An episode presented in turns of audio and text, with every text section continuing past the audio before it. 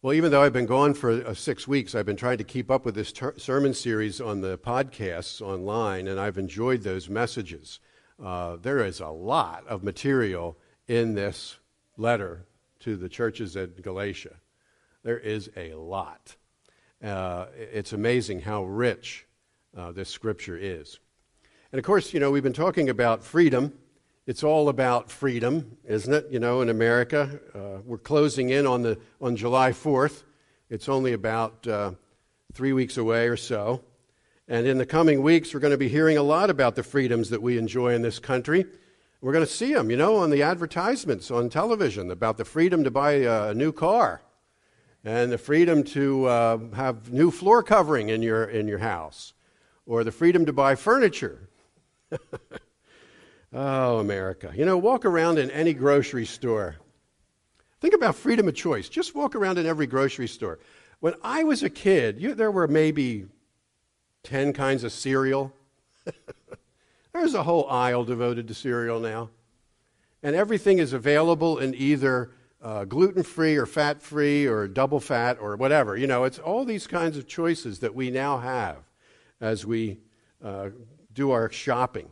And, and how about that new soda machine that is in some of the fast food restaurants? You know, it's probably been around for about five years. The one that has the touch screen and you can touch what you want and you can mix your drinks. You ever get behind a kid that can't make up their mind?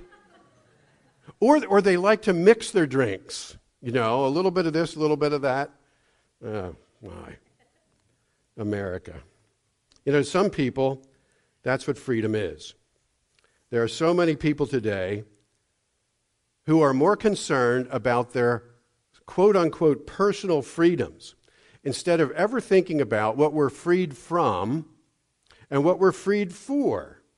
Instead of considering the privileges and the opportunities our freedom provides for us. For those people, it's all about what's in it for me. What's in it for me? And in my humble opinion, there are too many people in this country who believe that being free means that they can do and say whatever they like. All of these examples are not true freedom. They're not biblical freedom in any sense of the word. And you know, I think it, we would do well if we would remember this bias, this really kind of a cultural bias that we have when we study Scripture this perspective of entitlement that is a part of our culture can creep into how we read and interpret Scripture, and that can be dangerous. You know, while the politically correct don't want to admit it, our country was founded on many biblical ideals and principles. We have forgotten that. We would do well to relearn. We would do well to reapply those truths and those ideals, especially to our biblical understanding uh, of our biblical understanding of freedom, to our national understanding of freedom. So remember that as we explore what Paul uh, had to say today. The sermon series has been about true freedom in the biblical sense of the word. And Paul, Paul has really taken the Galatian churches to task for getting off the mark you know, they had been given the greatest gift that they have po- could possibly ever be given freedom in Christ. And they had allowed themselves to be swayed, swayed big time. In fact, Paul even accuses them of turning to a different gospel. You know, when he needed to, which was often, Paul could be very direct. He could even be acerbic. He didn't mince words. And he even gets a little sarcastic in our passage for today.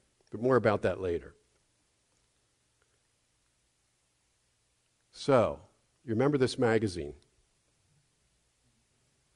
It's still around. Maybe some of you subscribe to it. I don't know. I see it when I'm in the checkout line at the grocery store. Did you ever wonder why it's not just called Homes and Gardens? It's called Better homes and gardens. Think about that just for a minute. I'm going to tuck that away. We'll talk about that in just a second. As we move into our text for today, the fifth chapter of Galatians, Paul states the obvious. It is for freedom that Christ has set you free. Thank you, Captain Obvious. it is for freedom that you have been set free. It's one of those duh statements, right? I'm guessing that we would all agree with that. But the Galatians had apparently forgotten it. They had missed the mark. They had either forgotten what freedom was, or more specifically, what freedom in Christ was. And this was the work of the Judaizers. The Judaizers, you will remember, were Jewish Christians who said that in order to be a Christian, you had to first convert to Judaism. And that included following the Mosaic law, and for the males, it included being circumcised. Now, it would seem that the Judaizers had been rather effective in making their arguments, at least with the churches in Galatia. They had made an impact. They had convinced a number of the Galatians that this was the way to go. They had even swayed Peter off his beliefs, what he knew to be true. And what was their motivation? Why did they feel that this was necessary? Well, no one really knows for certain. But perhaps it was because that Jesus himself was a Jew. Or perhaps they believed that salvation would only come to the Jews. And while salvation was presented first to the Jews, which was a big part of Jesus' mission on earth, salvation was to come to everybody, both Jew and Gentile, delivered through the Jews. In any case, the Judaizers said that the Gentiles had to join the old covenant if they wanted God's blessing and salvation. And Paul took immediate exception to this. In the rest of verse 1, he says, Stand firm, therefore, and do not submit again to the yoke of slavery. They had already submitted to it, and they had been delivered from it, and now they were submitting to it again. The Old Testament law had always been viewed positively as a yoke. But Paul's turning that around. You see, the Jews believed that the yoke would be one that would, would kind of harness them and control them effectively to follow God's way and His word. But Paul reverses this image, and he says it's going to be a burden. It's going to be a burden to you. Why? Because the law, with its many requirements, would weigh them down. It would rest heavily on their shoulders. Jesus said this about the Pharisees they crush people with unbearable religious demands and never lift a finger to ease their burdens. Paul continues in, in verse 2. He says, Look, this is Paul talking to you. He had done a lot already. You already know this if you've been here for the, rest of this, the, uh, the part of the series that came before, that Paul does a lot to establish his authority. But he repeats it again here. He says, It's me. This is Paul. I'm the one who, who brought this message to you, the original message, the message in the first place. I'm not some snake oil salesman. You see, the Judaizers wanted it both ways. They liked the freedom that they experienced through Jesus, but they didn't want to give up the traditions of the Old Testament Mosaic law. After all, they had been raised in the law. That was all they knew, all their lives. It had been a part of their experience, a part of their history. And maybe there was some of that thinking uh, the, the thinking along the lines, you know, if I had to follow the law, well, then these people should have to follow it too. There was the it's not fair card that was being played. But Paul points out the error of their thinking. He says in the remainder of verse 2 if you accept circumcision, Christ will be of no advantage to you, no value to you if you're going to sign on for the Old Testament law and everything that it carries with it. Paul cautions his readers. He says, You can't pick and choose. Look at uh, verse 3. I testify again to every man who accepts circumcision that he is obligated to keep the whole law. Not just the parts that they wanted, not just the parts that they found convenient. Basically, Paul is saying, You want the law, then you get the law. You get the whole schlemiel, the whole deal. The whole thing, the whole enchilada. You know, last week we were at the visitor center at Grand Teton National Park. And as we entered, it was a, there was a naturalization ceremony that was being held there. There were a group of people that were becoming citizens of the United States in Grand Teton National Park. Can you think of a better place to have that naturalization ceremony? Suppose that someone wishes to become a legal citizen of a country. You know, what do they do? Well, they study the laws, right? They study the regulations and the laws, uh, try to fulfill all of those regulations and so on that enable you to become naturalized. But you can't stop there. You know, that same person is bound to accept and follow all of the other rules and laws and regulations of the country as well. The whole deal. And when Paul said that those ascribing to this idea of legalism have to keep the whole law, he wasn't just referring to the Ten Commandments, folks. He was referring to everything the dietary laws, the purification laws, the sacrificial laws. 613 of them are in the Old Testament. 613. And then there's the commentary on the law and the other regulations and so on that are added to it, the interpretation of the law. The law is not only burdensome, the law is a guarantee of failure. Why? Because nobody can follow it 100%. it can't be done. You're going to fail sooner or later, and most likely sooner. Paul says in verse 4, I kind of took things out of order a little bit because I want to show you how he's addressing the people that he's talking to. This part of the verse first. You who would be justified by the law.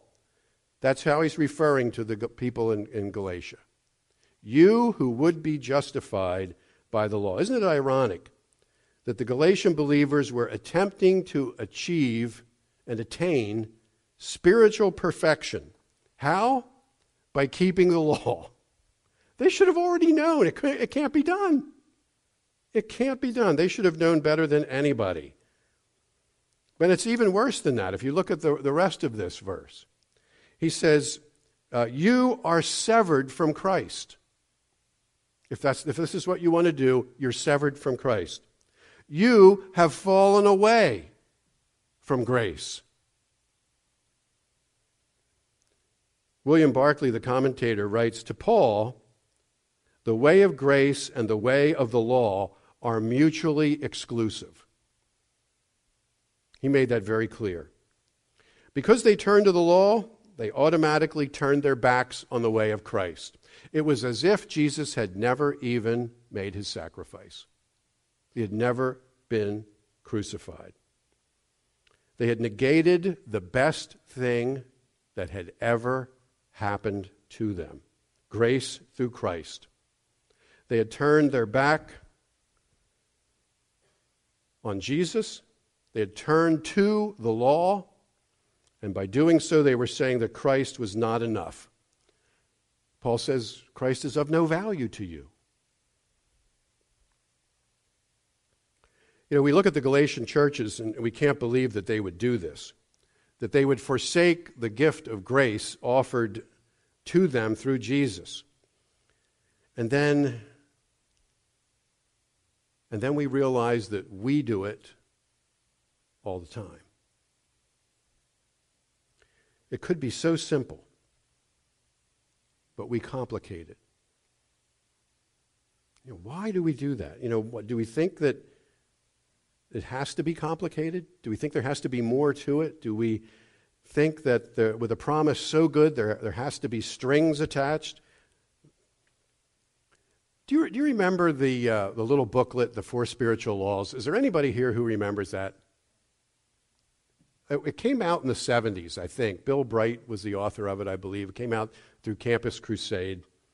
Um, and there, in that little booklet, there were two diagrams. And this is one of them the Christ directed life. And then there was the self directed life. Now, in the Christ directed life, you can see who's on the throne of your life, right? You see the cross up there? And on the, in the self directed life, it's obvious who's on the throne of your life, too.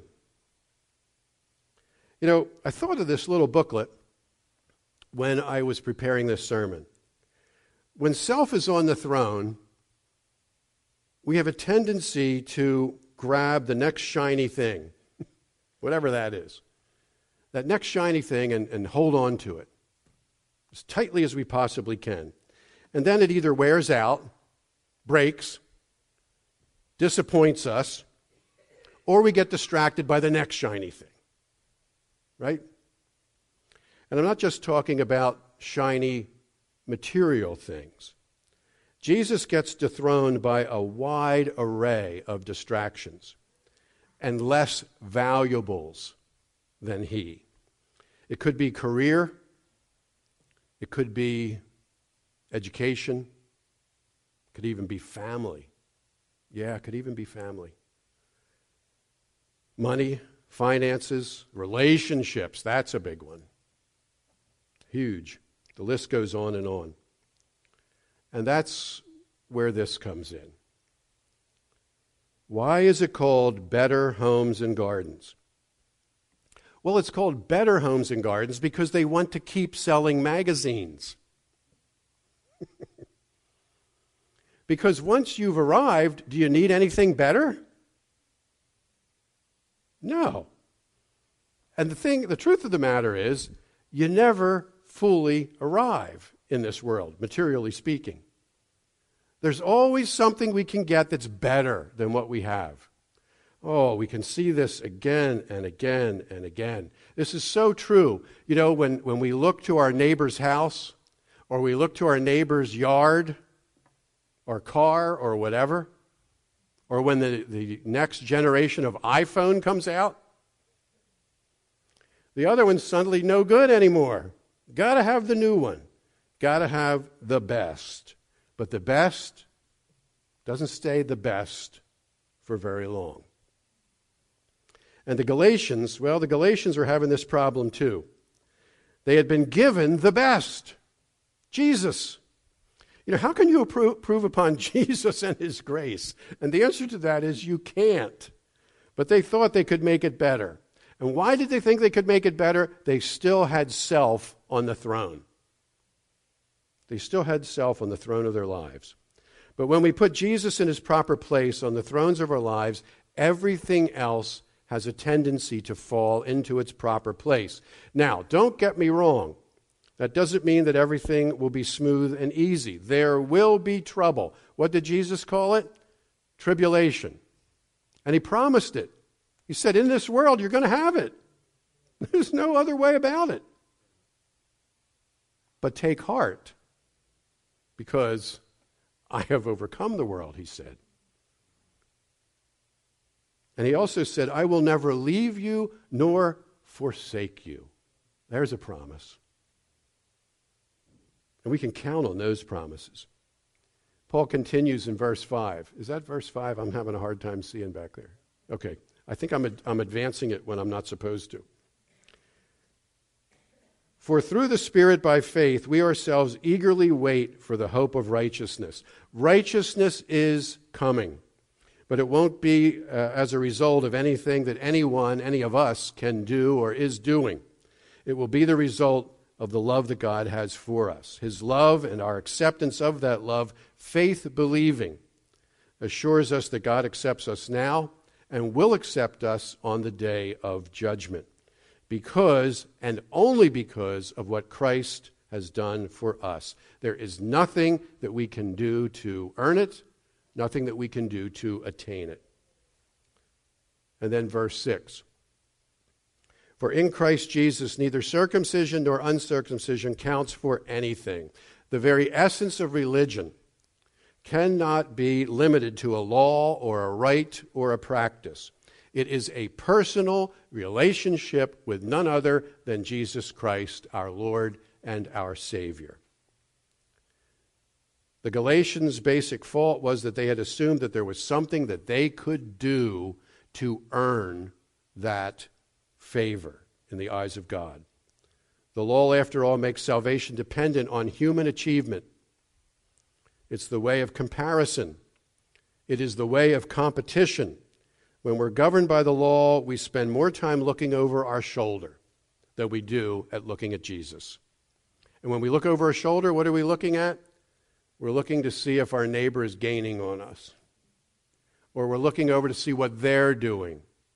Or maybe we're looking over our shoulder to see if there's somebody coming after us because we've made some mistake, something that we've done wrong. And this is where Paul makes it very simple. Only faith working through love. Only faith working through love. That is our calling, brothers and sisters. Paul takes the whole gospel and he distills it into these four, excuse me, five words, these few words, five words.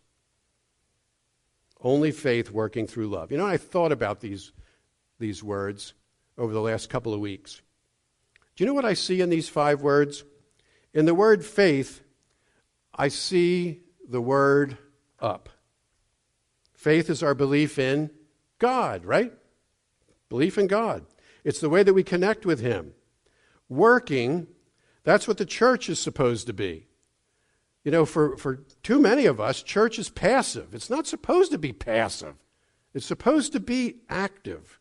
We're to be working out, we're to be expressing our faith within the body, with each other.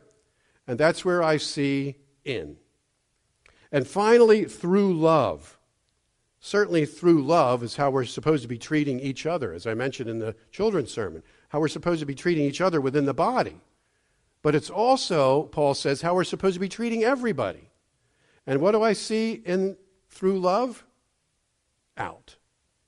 That's PFC's mission up, in, and out. In five words here. Five words. And, and you know, really, the, this whole idea of only faith working through love, that whole thing is up. That, that's worship. That whole thing is worship. That's how we should be living our lives. Um, you know, where does that love come from? God is the author of it. And so we're returning a part of that. We're serving God by serving others and by loving others. That's how we love God. By this all men will know you are my disciples, Jesus said. By this all men will know that you are my disciples if you have your theology down pat. If you know your Bible in and out. If you go to church every Sunday and every time the doors are open. No, he didn't say any of that. if you love one another. That's how the world is going to know that we are Jesus' disciples. Okay, so we've covered six verses. Not to worry.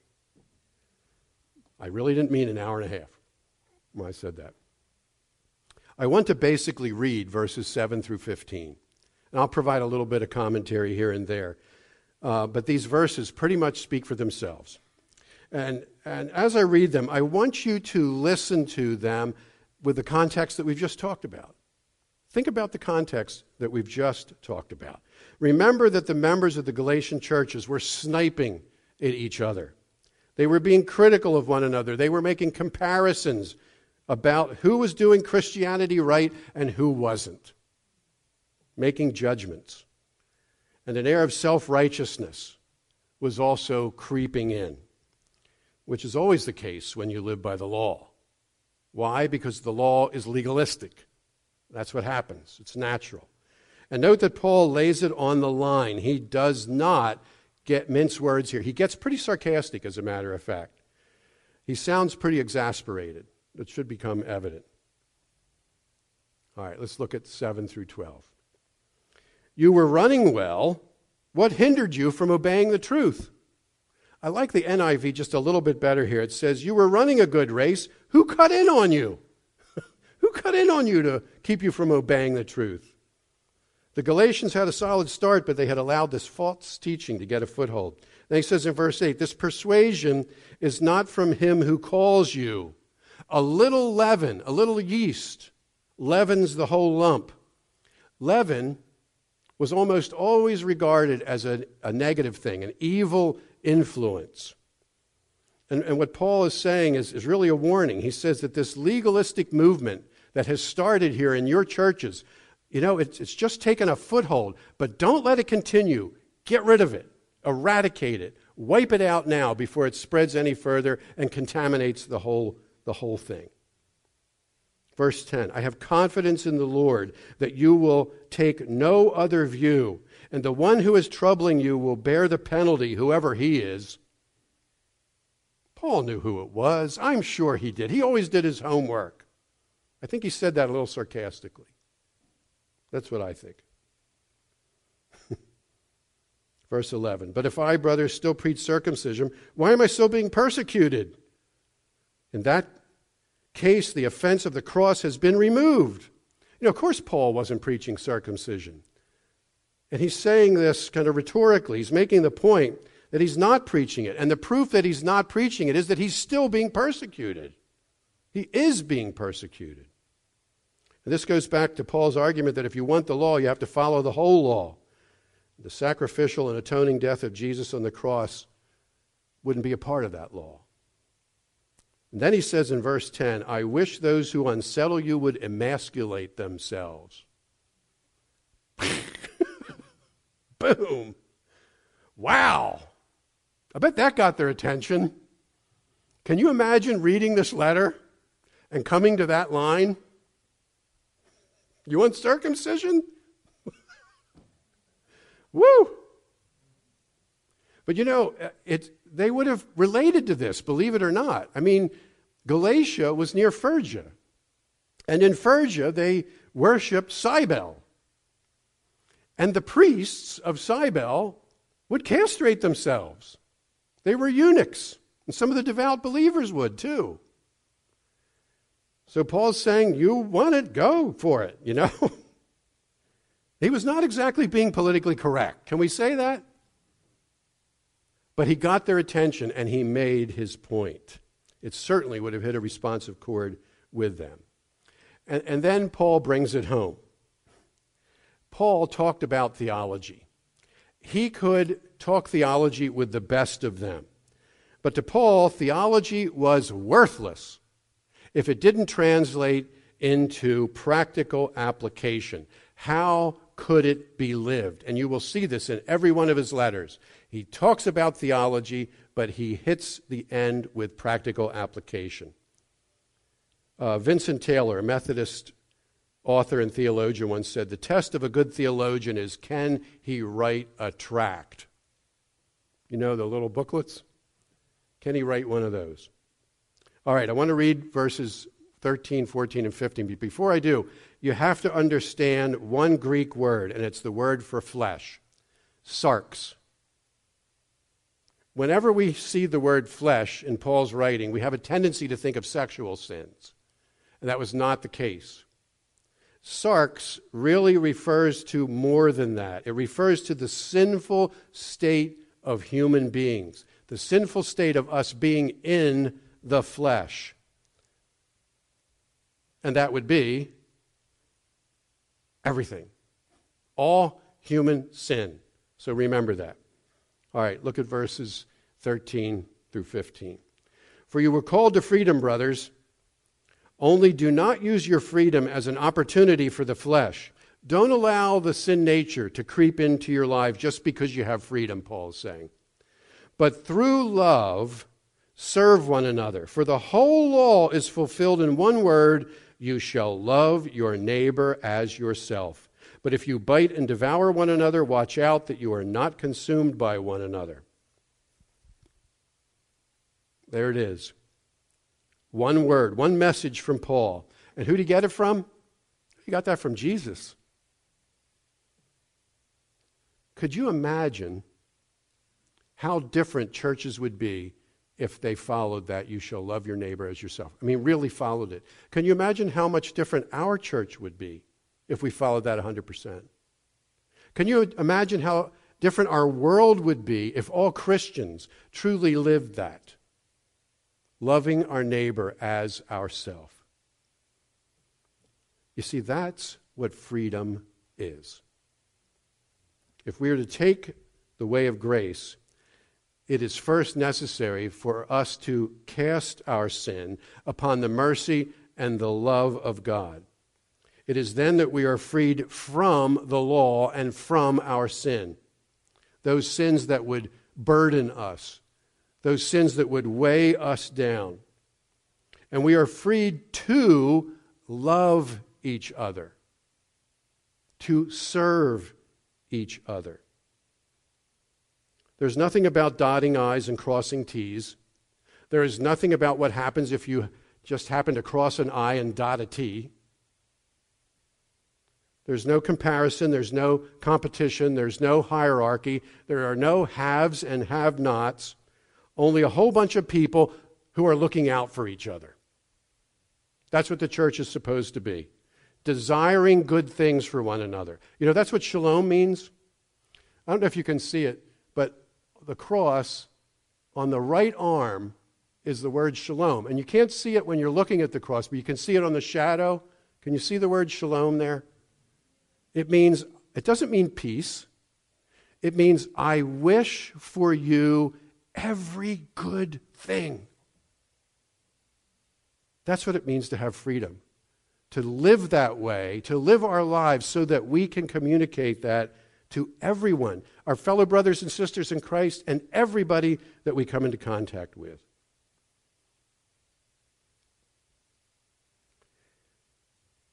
There is no day that should go by that we don't show love. God's love for one another. No day. Now, think about this past week. Did you show love to all of the neighbors with whom you came into contact? Rather than comparing ourselves to others, rather than focusing on what others have and what we don't have, and this can even involve spiritual gifts, rather than keeping up with the Joneses, we should just love them. Amen? Let us pray. Our most gracious Heavenly Father, we thank you that you love us. We don't get it, we don't understand it. But you love us so much so that you even give us freedom freedom from our sins that worst part of us. Thank you that you also make available to us freedom from ourselves and our misguided, misdirected, selfish ideas and ambitions. Father, help us. Help us to focus on Christ and Christ alone, in whose name we pray. And now may the God, our Heavenly Father, prepare and equip you for every good thing. And may the grace of the Lord Jesus Christ and the love of God and the fellowship of the Holy Spirit be with you all. Amen. Depart in peace.